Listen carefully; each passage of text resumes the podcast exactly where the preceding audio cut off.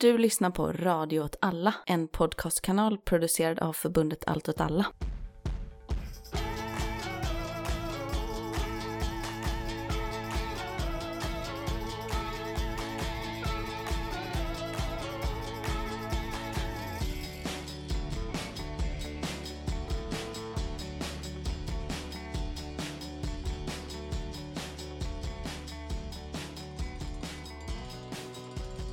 Hej och välkomna till Eld rörelse Udda krig och perspektiv. med mig Martin Hansson. Och med mig Myran Andersson. Välkommen till eh, årets sjukaste avsnitt. Ja, för att du är lite sjuk. Ja, framförallt har jag varit sjuk och antagligen haft corona. Och du är också corona just nu eftersom du sitter med en i handen. Ja, precis. Det är bara en 3-2 som sägs. Jag däremot, eh, vad är det här? Habo Classic. De är inköpta i Polen efter att folk var nere och lämnade saker, elaggregat tror jag det var, till Ukraina. Så köpte de med öl hem och så fick jag möjligheten att köpa loss öl för att finansiera. Mm, alltså, det är också någon sorts stödinsats. Så det är en solidarisk handling av dig att, dricka den. Nej men jag har haft feber och eh, hosta. Framförallt har jag haft feber, så här riktig frossa. Mått eh, riktigt jävla dåligt faktiskt. Jag har inte frågat hur det är med dig så du kan ju Ja, kan vara tyst. dämpa lite gnället. Apropå solidariska insatser så vill vi tacka jättemycket. Ja, just det. Vi, eh, för ett tag sedan så drack vi ju öl ihop. Och det var ju när, men det var det här med YPG-flaggor och PKK-flaggsviftande grejen höll på. Och då eh, bestämde vi att vi skulle typ skänka alla våra pengar, alltså poddens pengar, till, eh, inte, inte vår privata ekonomi. Vi är inte, om någon tolkade det så ber, ber jag jättemycket om ursäkt. Alltså, grejen är att du skrev så här, för varje retweet den här tweeten får så skickar vi 10 kronor till den här insamlingen. Och det kommer vi kunna göra, så det spelar egentligen ingen roll var pengarna kommer ifrån. Förstår du? Nej, Vi fick 260 någonting retweets där. Så det blir 2600. Oh shit, du kan matte. Verkligen ja, visst. Multiplicera med, med 10. Ja. Som eh, går till den här insamlingen. Och det var typ vad vi hade i kassan då. Ja, Så då blir den tömd. Och efter det så har vi nu frågat ifall folk vill donera till vår kassa igen. och, och det, vi har lite grejer på G. Man kan säga liksom pengarna kommer både gå till viss teknisk utrustning som möjliggör poddens inspelande. Men sen så kommer också en stor del av pengarna gå till typ litteratur och så. Alltså och Ja. olika sätt att kunna göra avsnitten, alltså förarbetet till avsnitt. ja, lite paywall komma förbi också för att kunna ta del av vissa nyheter och sånt. Ja, precis. Ehm, och ehm, Men också till det här, ditt mixtativ håller på att trilla ner nu igen. ja, Så det kan bli ett nytt, ja. jag kommer få sånt riktigt psykbryt på den. Men, men vi fick in jättemycket pengar. Ja, Uh, framförallt mer än vissa- vad vi hade kunnat tro, verkligen. Ja. Precis. Några enskilda donatorer Ja, vi verkligen, Om- vi, inga namn här, men Nej. ni vet vilka ni är och ja. vi är oerhört tacksamma.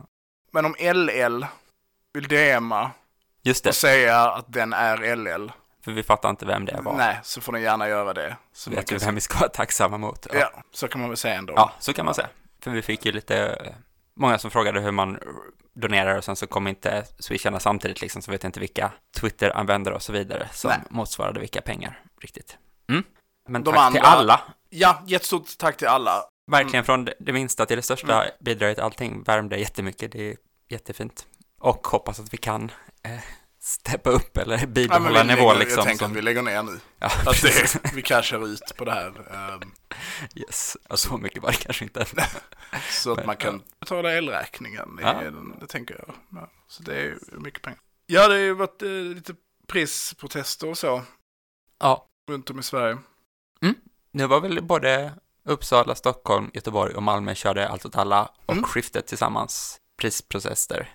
Jag vet inte exakt hur det var med vem som var huvudarrangör vart och så, men alltså både mot eh, de här oskäliga matprishöjningarna som verkligen har fått för lite uppmärksamhet Mm. att det är liksom visst priserna har ökat men de har dubblats i affärerna för att de bara ska ta extra profiter liksom. Och mot elpriserna och mot eh, de höjda hyrorna. Mm. Det är ju ett klassiskt allt åt alla fält att motarbeta höjda hyror, men också det absurda är att elen har inte blivit dyrare att producera, men ändå gör elföretag de här supervinsterna. Ja, ja, precis. Det är liksom inte en fråga om att, att det har blivit så mycket svårare att göra el. Man hade bara kunnat sagt vi har så här mycket el, vi måste liksom, den fördelas upp så att samhället funkar så bra som möjligt. Ja, men vi sätter ut det på en fri marknad. Ja, Okej, det har vi ju pratat om innan. Ja. Tillbaka till att det sjukaste avsnittet. Det gör att det här eh, avsnittet är inte förberett riktigt som ett normalt avsnitt. Nej, Eftersom att jag då... inte har kunnat vara med. Nej, precis. Jag har inte kunnat förbereda så jättenoga. Så att vi, det kommer bli, eh, det kommer bli ett kultursvep. Det kommer bli lite nyhetssvep. Lite allmänna takes. Ja, en svagare podd hade ju inte släppt ett avsnitt den här veckan, skulle jag säga. Men vår styrka är den låga kvaliteten vi kan producera även i Alla- svåra situationer. I alla sfärer i livet så är den enda, min enda styrka är att, eh, Konstant flöde. nej men någon typ av envishet Ja, ah, okej. och eh, missundsamhet är de två. Drivkrafterna. Mm. Och jag vill liksom inte ge våra belackare Nej. att vi då inte har släppt. Nej, Ja, har ändå släppt varannan vecka i, sen vi startade i princip. Men vi har väl aldrig haft uppehåll? Nej, och vi har missat på en dag någon gång. Men det var ju när vi, vi tyckte det var så tre eller Ja, sånt ja. Ja. Ja, det tycker jag inte räknas. Nej. Men vill man provocera oss så kan man ju ta upp det. Ja. För tänker, det känns liksom. Mm. Uh, Okej, vad... jag är så jävla trött. Jag julbord med jobbet innan vi släpper nästa avsnitt. Så ifall det är liksom gratis alk eller någonting så är Mm. risken att jag failar och lägga upp det här tills det, det skulle kunna bli en flopp igen alltså. Ja, du får ju vara klart innan. Du får, det, det här blir ett kort avsnitt så att myran hinner klippa det. Skit, nu, skitsamma. Kultursvep eller, eller nyhetssvep får väl börja. Ja, men jag tycker att det är nyhetssvep först för att Mm. det är liksom traditionen på något sätt. Absolut. Spela England. Här kommer den.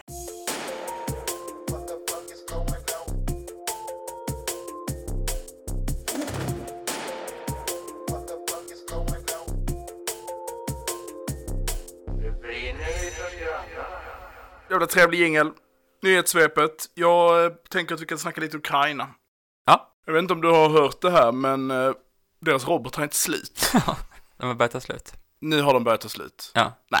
Men det finns ju någonting med att så länge man har någonting och så börjar man ta av det så börjar det ta slut. Jo, Så rent absolut. grammatiskt så är det ju rätt Ja. på ett sätt. Men det är ju konstigt att man har kört samma nyhet sen mars varje månad i Sen princip. februari. Ja, första veckan. Första Ja. veckan. Mm. Ja, jag lovar att första veckan så började, så här kan Ryssland inte hålla på. Deras robotar är på väg till slut. Och deras stridsvagnar och Mm. deras ammunition och deras granater och så vidare. Vissa saker verkar ju ta slut. Folk. Folk till exempel. Men det pratades inte så mycket om Nej. det i början.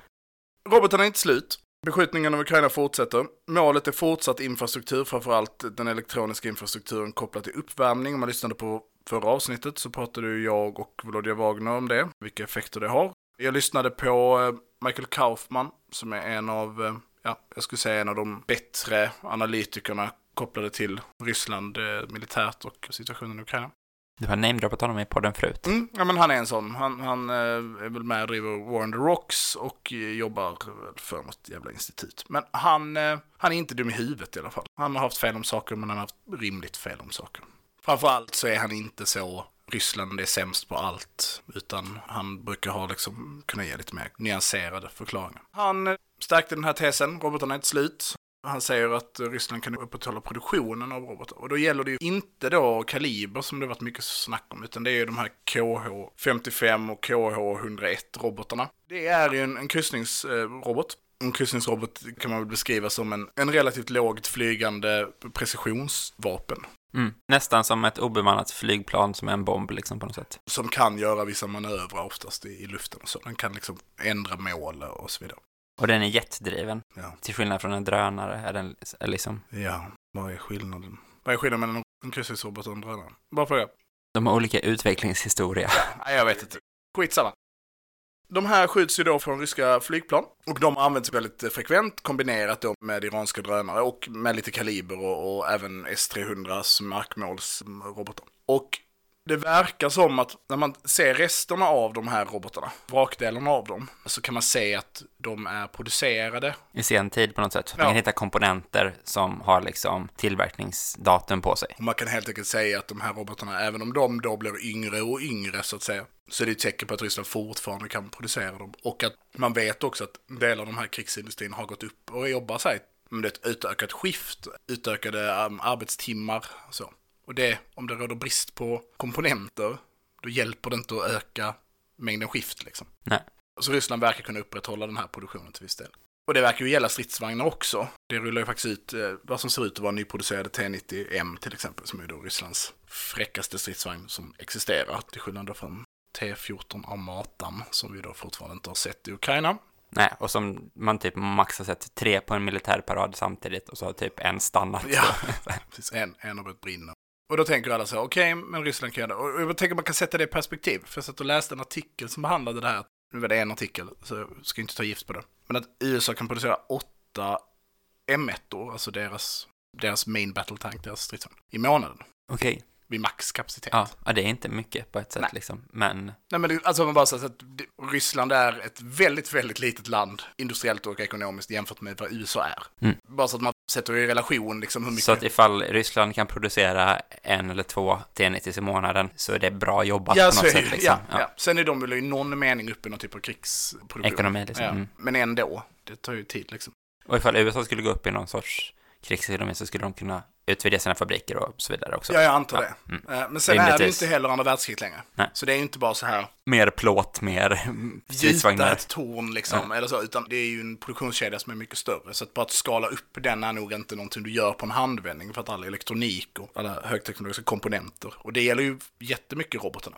Och det gör ju då igen då att ett av de här få tillfällena jag kan säga att jag ändå har haft en poäng då ganska tidigt i det här kriget och liksom haft rätt om en sak, så var det ju när vi pratade om sanktionerna. Så, så sa jag ju det. Jag vet när vi hade en diskussion med Rasmus Fleischer, bland annat om sanktionerna, så här, men man kan ju titta på andra länder som varit under, under hårda sanktioner. Nordkorea blev liksom ett undantag, men även Nordkorea har ju ett, någon mening, fungerande kärnvapenprogram Mm. och kan producera ballistiska robotar. Sen kanske inte det är liksom Top of the line. Nej, eller i skala liksom, som hade varit möjligt att, om det var konventionella ballistiska robotar som de skulle kunna upprätthålla liksom en terrorbeskjutning av Sydkorea. Men Iran, som ju är landet som man nu pratar om tillhandahåller drönare och ballistiska robotar, är det ju snack om nu igen, till Ryssland. De är ju under jättehårda sanktioner. Så om de kan hålla igång den här produktionen, Ja så, så verkar ju inte sanktioner lösa det, utan det finns alltid så, alltså, det, och det, det är ju spännande för det här är ju inte bara Ryssland och, och Iran, men det handlar ju om att det finns alltid utrymme att prioritera den här typen av frågor liksom. Det finns aldrig pengar till de fattiga, men det finns alltid pengar till krig. Och det gäller ju liksom alla länder, men ju skitigare stat man är, ju mer verkar ju den logiken råda. Och vi vet ju att det fortfarande finns liksom ett flöde av av finteknologi och kretskort och halvledare och fan allt vad det där heter. Jag vet ju, inte, vet ju ingenting om det. Och det vet vi att eh, eftersom att handeln med Kina fortfarande är igång så köper Kina det så kan de sälja det till Ryssland utan att någon kan liksom ta reda på hur det har tagit vägen. Och det vet vi också med den iranska vapenindustrin. Att det är ju västerländska delar. Inte uteslutande, men till stor del. Eller piratkopior från Kina liksom. Då är ju så här, varför fortsätter de med terrorbombningarna? För de fortgår, robotarna de finns kvar, de kan beskjuta Ukraina. Och då har det funnits en teori, den liksom är närmast till hands, att det handlar om att eh, göra det här då, utnötningskriget mot Ukraina, genom att helt enkelt utsätta civilbefolkningen för så mycket tryck att den inte klarar av att fortsätta bedriva kriget. Det är ju ett sätt att förstå dem. Ett annat sätt då, som Kaufman är inne på, det är ju att man tänker på det istället som ett sätt att dränera de tillgångar som väst står för. Att Ryssland tänker att de har en högre uthållighetsfaktor än Europa och USA sett till liksom den ekonomiska dimensionen av kriget. Och att de kan, varje gång Ryssland skjuter en kryssningsrobot, eller de här stora svärmarna av kryssningsrobotar, det brukar ju handla om liksom ett hundratal vid varje incident liksom. Då avfyrar Ukraina luftvärnsrobotar, skickar upp jaktplan och så vidare. Och det krävs fler robotar för att skjuta ner kryssningsrobotarna. Och dyrare också. Och du vet inte alltid var de ska gå, så du måste liksom också sprida ut ditt luftvärn. Och om det är någonting Ukraina har brist på, så är det luftvärn. Och det gör att Ukraina hamnar i läget att de måste välja. Ska vi skydda våra städer?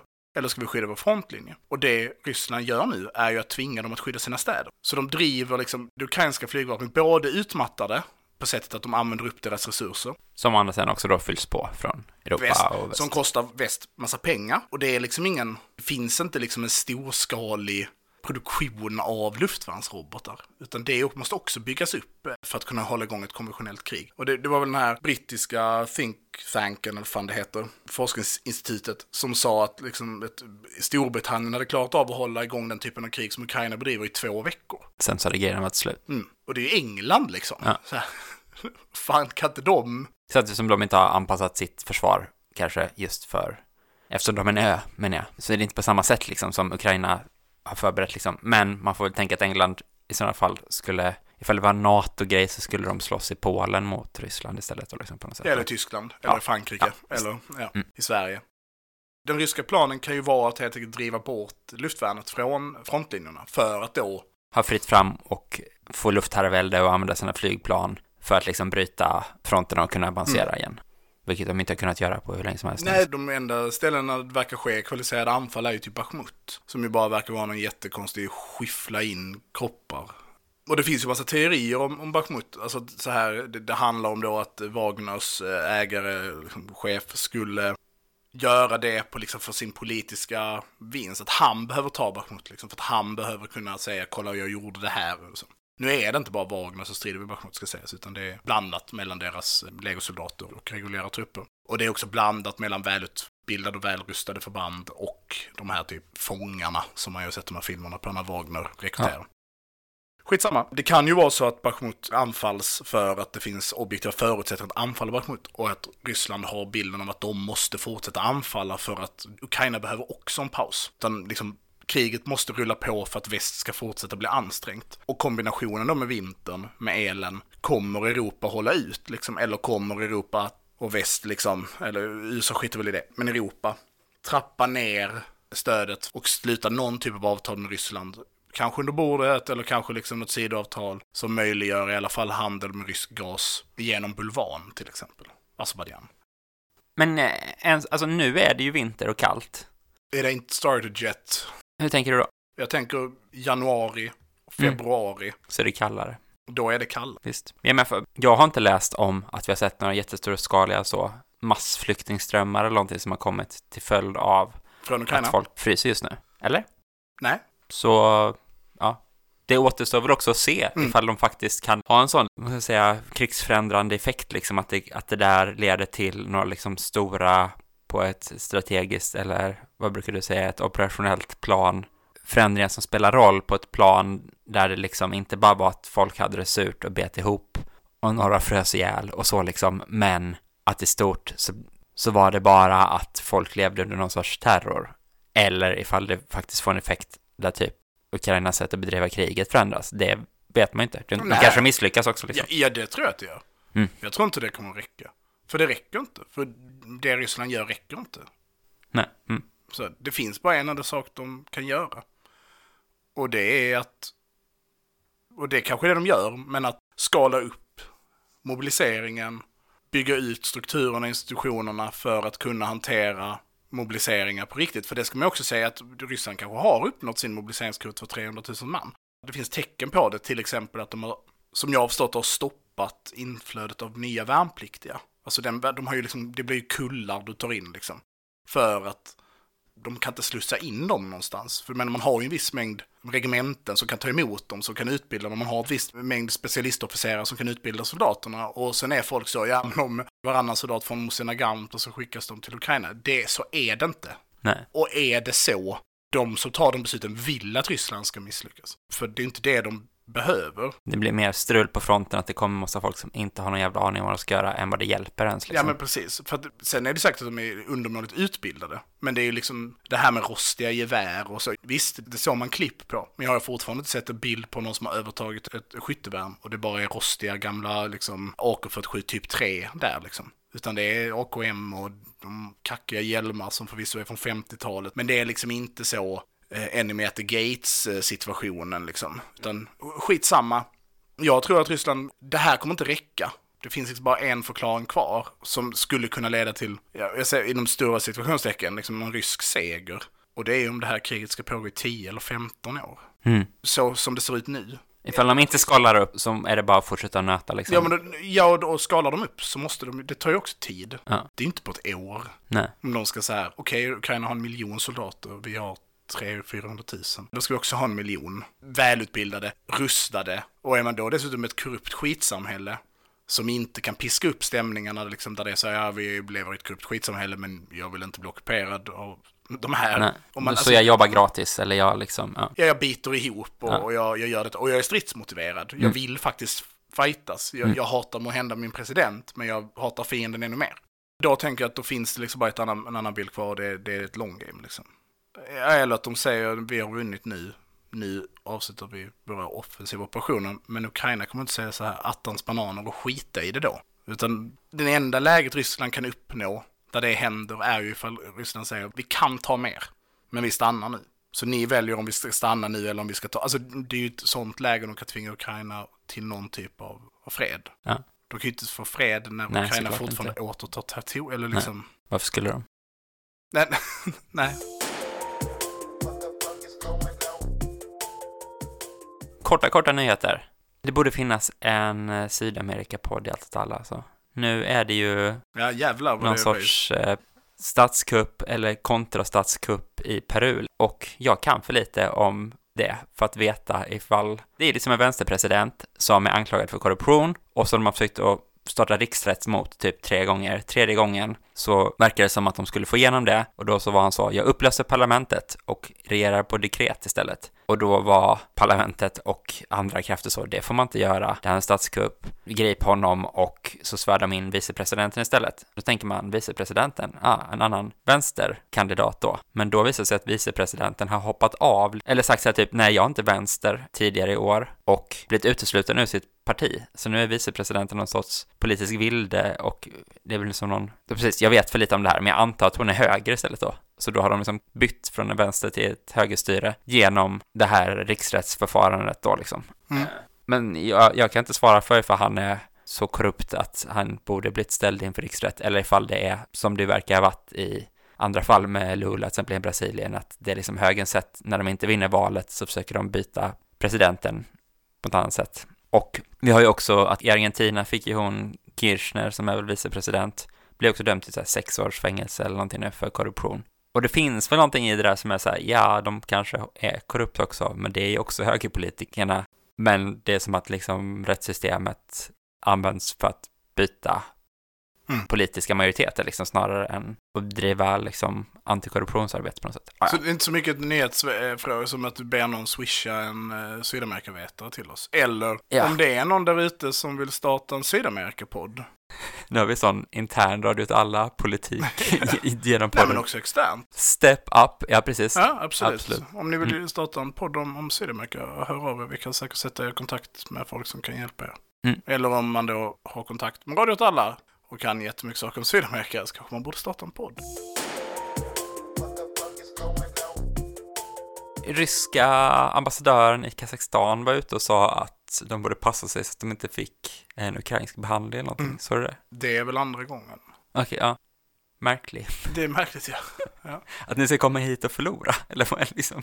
Ja, Såklart att det är ett hot ändå liksom, vi ska förstöra ett land liksom, men det är ju, det är ju konstigt när man inte har vunnit i Ukraina att hota med att göra en liksom så här, vi ska komma hit och vara ganska sopiga.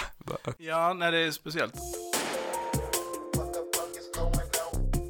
Turkiet har fortfarande inte invaderat Rojava. De har hotat, Det har de inte gjort, nej. Nej, det har de hotat nu om i ja, två år. Och ännu mer då, nu var det väl liksom en månad sedan Erdogan gick ut och sa att de snart skulle påbörja operationerna.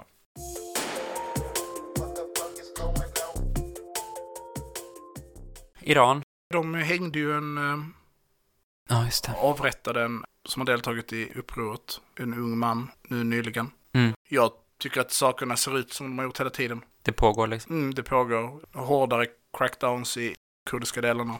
Det kom ju ut en nyhet om att eh, sedlighetspolisen skulle läggas ner. Jag var lite kanske snabb på att säga en seger för upproret liksom. För det verkar sen som att det dementerades av de som faktiskt har makt att lägga ner det. Det var någon riksåklagare eller någonting som sa att det skulle läggas ner. Mm. Och så sa myndigheterna sen att det ska det inte alls liksom. Nej, och att det kanske var som att det åklagaren menade, eller försökte göra, var att liksom distansera Rättsväsendet från dem från liksom. moralpolisen. och Så, ja, jag läste massa, massa teorier om det. det är, oavsett vad så är det också sprickor i systemet på något sätt. Det får man ju säga ändå liksom. Men det var inte riktigt lika ball som Nej. man hade hoppats där.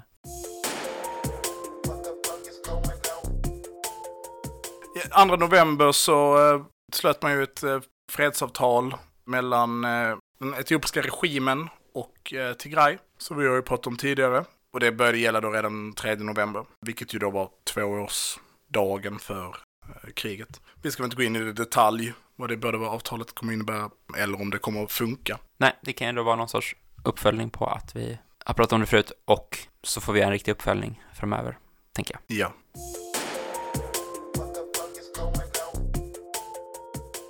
Något annat vi har pratat om förut var ju det här med hur det såg ut i Kina med den här protestvågen kring deras covid-strategi och så. Som jag har förstått har den resulterat i att de har börjat släppa på restriktionerna liksom. Att de har luckrat upp det ganska mycket. Ja, jag såg det. De hade typ så här, de rev liksom, vissa liksom, byggnader som hade varit liksom specifikt använt för typ slussar och sånt. I, Ja. Och att de upplöste vissa sådana förbud mot, eh, alltså, ja, hur man fick vistas i parker och den typen av eh, restriktioner.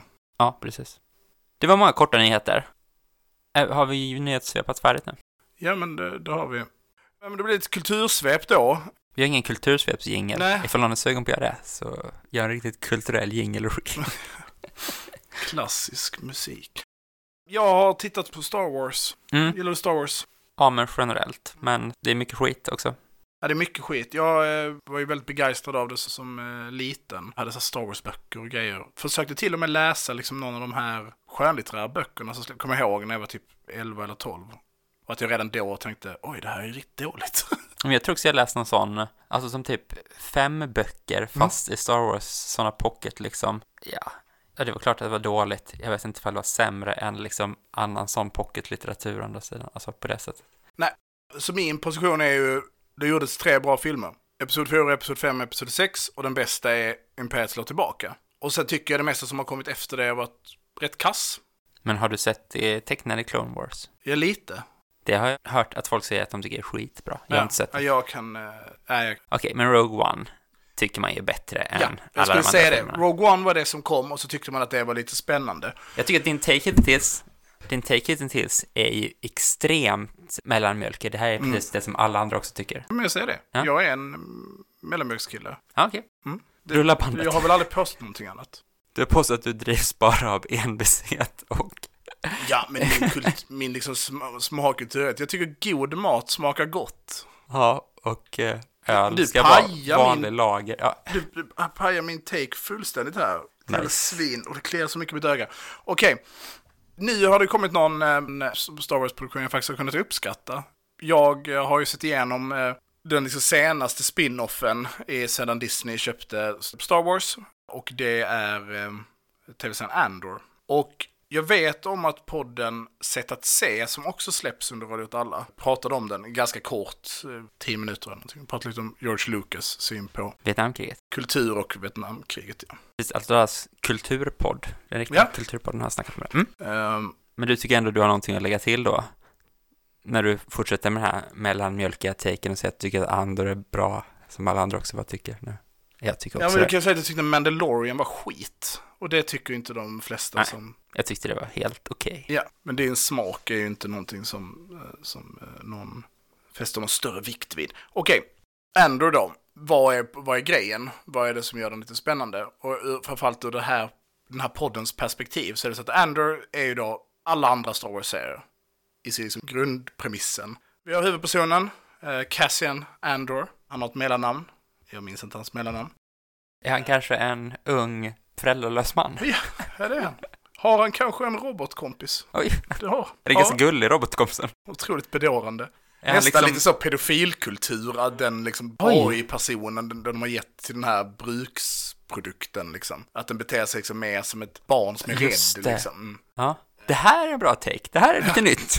Och är liksom runt och är rädd och stressad och orolig och liksom beter sig som barnet i relation till Men det här är också en utveckling, eller hur? För Arthur Dito var ju inte särskilt mycket sån. Den är ju bara som flippig, konstig soptunna som bara piper roliga saker. Ja, men är ganska dominant och liksom har en vilja, framförallt i relation till tolkroboten C3PO. Jo, jo, men jag men, det är ju inte som den här är. Men infantiliseringen av de sidekick-robotarna har ju bara fortskridit. Den Det var här, Epstein Island, eh, liksom nivå på det. Att de den här bollen, den här orangevita bollen. ser ut som en barnleksak. Ja, precis. Men den var ändå inte lika gullig som den här, som har en liten hatt som den kikar precis. ut ur, så det Mm. blir bara värre och värre. Vad kommer det här sluta? Varför tiger pressen? Vad pratar ingen om det?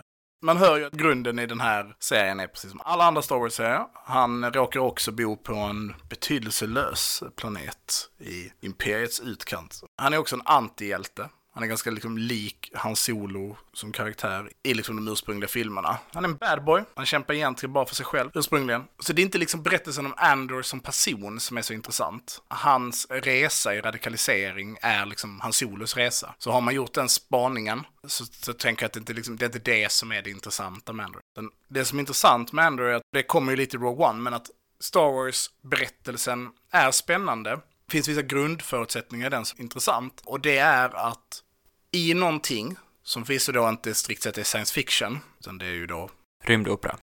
så har man en situation där rebellerna, upproret, är de goda.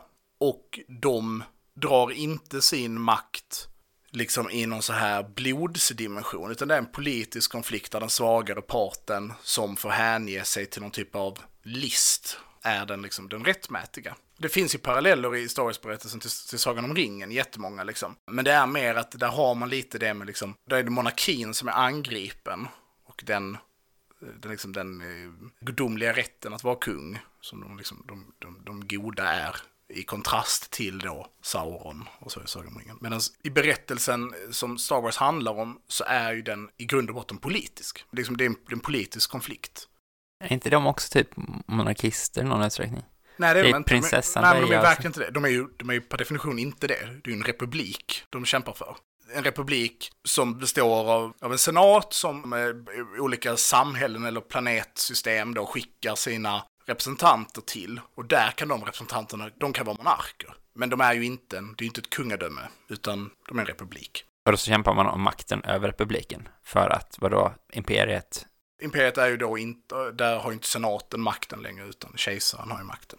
Ja, ja, men okej. Och senaten är inte ens del av imperiet, eller? Jo, Okej, men den är bara underordnad, som Mm. den har fått en underordnad Och betydelse. det Ja. skiljer väl sig lite åt. Jag är inget expert på Star Wars. Men så vill jag minnas det. Att Ja. kejsaren Palpatine tar. Shit, vad vi kommer bli roastade ifall vi har fel på de här grejerna. Ja. Eh, det får de gärna göra. För då är de riktiga nördar. Ja. Om de har bättre koll. Till skillnad från oss. Med sådana bad boys. Då är det så i alla fall att det gör Star Wars intressant. Men problemet med Star Wars är precis som du ger uttryck för att om man bara tittar på de ursprungliga filmerna så får man ingen berättelse om den politiska konflikten. Man får liksom ingen inblick riktigt i vad är liksom de politiska drivkrafterna mer än att det typ är en fråga om demokrati. Mm. Alltså så, kejsaren har tagit makten från senaten, det är ju dåligt, för då är ju kejsaren, men det beror på vilken senat det är. Alltså, Är det ens demokrati? Är det inte typ slut på förtryck? Eller så- alltså att det blir någon sån liksom bara... Jo, jag tror inte de kallar inte det demokrati. Ja. Men, men i praktiken så är det ju det Ja, frågan. Om ja. du frågar en liberal vad Star Wars handlar om, så säger de imperiet är Sovjetunionen, Ja.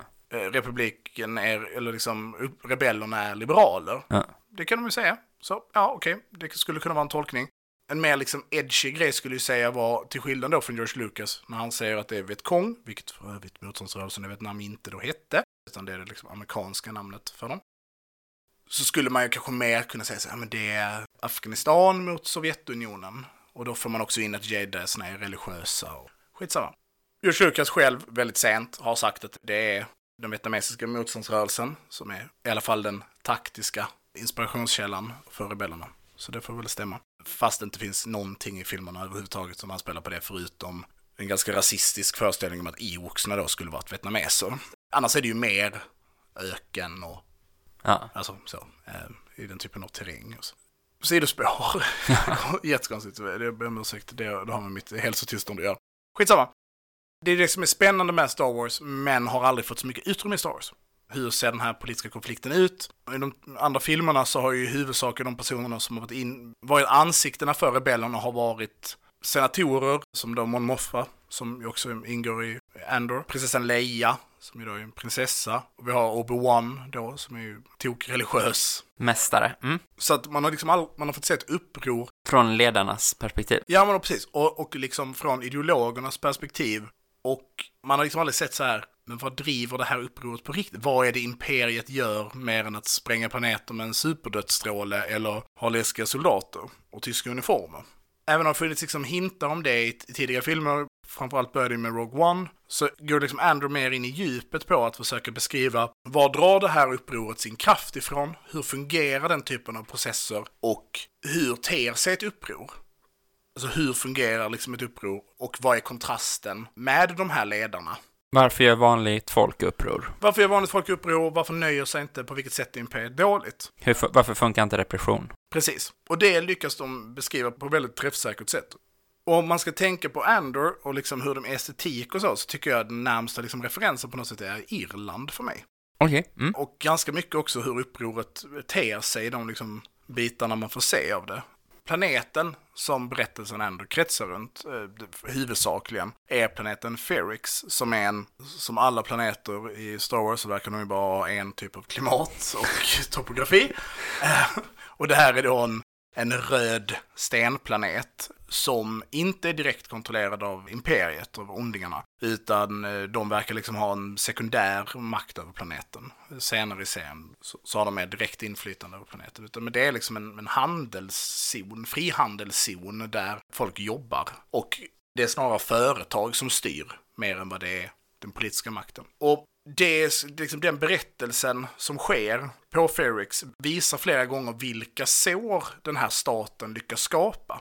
Vilket recitament och vilket hat som kejsardömet lyckas liksom bygga upp mot sig själv. Och det beskrivs väldigt träffsäkert hur liksom kejsardömet inte ens riktigt märker att de gör det, eller de fattar inte att de gör det, eller de kanske bara bryr sig så jävla lite om vanliga människor och är så arroganta och trygga i sin maktposition att de liksom inte ens behöver tänka på det som händer. Och det visar liksom beskrivningarna av sakerna Imperiet gör är ju väldigt snarlika saker. Man kan ju se parallellerna till vår värld. Det handlar mycket om ursprungsbefolkning, liksom att det, människor, det finns de här planeterna, Imperiet kommer, gör upp diktat, liksom vi ska utvinna den här naturresursen, då får den här gruppen människor flytta på sig, som rymdsamerna som är med i Andrew till exempel. Ni får liksom flytta hit, men vi kommer bygga hus åt er och det kommer vara liksom lite ordning och, och reda och så. Men här kan det inte vara för vi behöver damma upp här, eller vi behöver dränka det här området till exempel och så. Och att i de processerna så skapar den här typen av liksom hat gentemot eh, mot kejsardömet. Men också att deras enda verktyg de har är att utsätta människor för, för våld på olika sätt. Och att det våldet är liksom deras huvudsakliga verktyg. Vilket gör att de hela tiden bara går runt och producerar sår överallt. Tills de bara producerat så mycket sår att det uppstår en kollektiv process när människor knyts samman på grund av de här såren. Vilket skapar det här hatet och så agerar människor på det. Och att alla deras försök att dämpa de här uttrycken tenderar bara hela tiden på att spä på det mer. För i de här olika berättelserna man får följa Andor så får man också följa perspektivet från imperiets eh, upprorsbekämpning, liksom deras underrättelsetjänst som ska jobba för att begränsa de här småskaliga upproren som bara har börjat ske under Andor. Vanliga Imperial Goons på något sätt då? Nej, utan du får snarare följa deras, deras Säpo. Okej. Okay. Och hur de förstår problemen som uppstår. Och de förstår det verkligen så. Deras ledaren för dem beskriver det som att uppror är inte en sä ett säkerhetsproblem. För att säkerhetsproblem, det hanterar vi med armén eller flottan. Utan uppror är en, som en sjukdom. Att ju längre tid man låter den här sjukdomen finnas utan att liksom behandla den, ju svårare är det. Och ironiskt nog då så, så är det väl snarare att han beskriver att de behandlar symptomen då på en sjukdom, mer än att försöka liksom komma åt sjukdomens källa. Och utan medvetenhet om att deras försök att behandla sjukdomen egentligen är sjukdomens symptom. Ja. Och Andor, precis som flera andra karaktärer i, i Star Wars-universet, är också spännande eftersom att han inte i huvudsak drivs då av den här ideologiska övertygelsen. Och det verkar han ju dela med flera av de andra karaktärerna. Att det är inte så mycket idén om vad som ska hända när man segrar mot imperiet. Det är inte så mycket frågan om liksom att man ska dö för republiken. Även om han då kommer att jobba under Rebellerna. Ja, och rebellerna. Och jag tror att rebellernas liksom formella namn är Alliance, deras officiella namn Alliance to Restore the Republic. är ju liksom den övergripande strukturen som är då, men som prinsessan Leia jobbar för och Mon Mothma. Det är väldigt lite i serien, det är väl en karaktär som står för någon typ av ideologi om vad det är för liksom man ska uppnå för någonting, eller liksom vilka, vilka, vilka tankar, utan vilka tankar som är grunden för, för det här, utan det de alla andra har gemensamt är att de bär de här såren och vill hämnas helt enkelt. Och det finns en spännande fråga i det, hur, hur bygger man någonting nytt på det fundamentet? Om man Alltså, vinner. Mm. Och Absolut. hur omvandlar man de här kollektiva såren till någonting recitamentslöst som går att bygga någonting på? Istället för att bara- bara skjuta varandra sen när man inte har någon fiende kvar liksom. Nej men precis, eller att man då har militariserat frågan. Att det bara handlar om att fienden ska förlora, tyrannen ska störtas och sen är det skitsamma. Ja. Vi kan sätta dit nästan lika jävla sinnessjuk person, Men det är i alla fall vår. men det är vår sinnessjuka person. Eller det är inte den som var förut. Ja, mm. Och precis som Rogue One så har jag ändå också med sig en karaktär som bryter av väldigt mycket i, bryter av väldigt mycket mot den här rebellernas liksom godhet, den här rena rebellkrafterna. Det ska också sägas att i Star Wars så representeras ju de på ett sätt där man inte får så mycket intrycket av att det handlar om en milis utan av en som en strukturerad armé. De har uniformer, de har liksom, de följer krigets lagar, de har en rymdflotta. Till exempel. Alltså det är inte, Nej, nej, det är inte vad som helst liksom. Ja, det, är inte, det är inte ett bondehord Nej. liksom, som är centralt i Star Wars, utan då är det ju då rymdvarelser som får substituera för det, de Ewoksna eller Wookisna. Men det finns en annan en karaktär en, som spelas av Forrest Whitaker som heter Saw Guerrera i efternamn, vilket ju är extremt slapp eh, blinkning till Che Guevara. Som ju är liksom en karaktär som ju är beskriven som en galen anarkist. Som har ett, liksom ett ett samarbete men också en antagonistisk relation till den här alliansen. Till rebellerna. Som har andra idéer och mål. I Rogue One. Ja, och även i Andor. Alltså att han, Stellan Skarsgårds karaktär, Luthien, tror jag han heter, agerar ju som någon typ av cellhandler. Det är han som bygger upp de här cellerna av rebeller som ska utföra olika attentat. Och han verkar också göra liksom förhandlingar mellan de olika rebellgrupperna. Och att hans relation till Saw Gerrera och hans partisaner, som jag, jag tror att det är liksom namnet den gruppen har, är ju liksom på nivån av att den är också hotfull. Eller liksom det finns, det finns liksom en riktig konflikt. För att Saw Gerreras uppror vill någonting annat. Eh, I Rogue One så får de väl mer också liksom ikläda sig rollen av att vara extremisterna. Alltså att de, de gör terrorism eller liksom, de har inga problem att döda civila. Men flera andra fraktioner i rebellgruppen presenteras också i Andrew. Bara svepande så nämns liksom separatisterna till exempel. Att det är en scen där Saw Gerrera, anarkistledaren, liksom extremisten, säger så här. Ja, jag minns inte exakt citatet, men typ, vi har alla förlorat. Det är bara att ingen har fattat den. Alltså att alla delar av upproret är körda. För det, separatisterna, neorepublikanerna, Gorman-fronten och partisanalliansen. Och då vet man att han är ledare för partisanalliansen.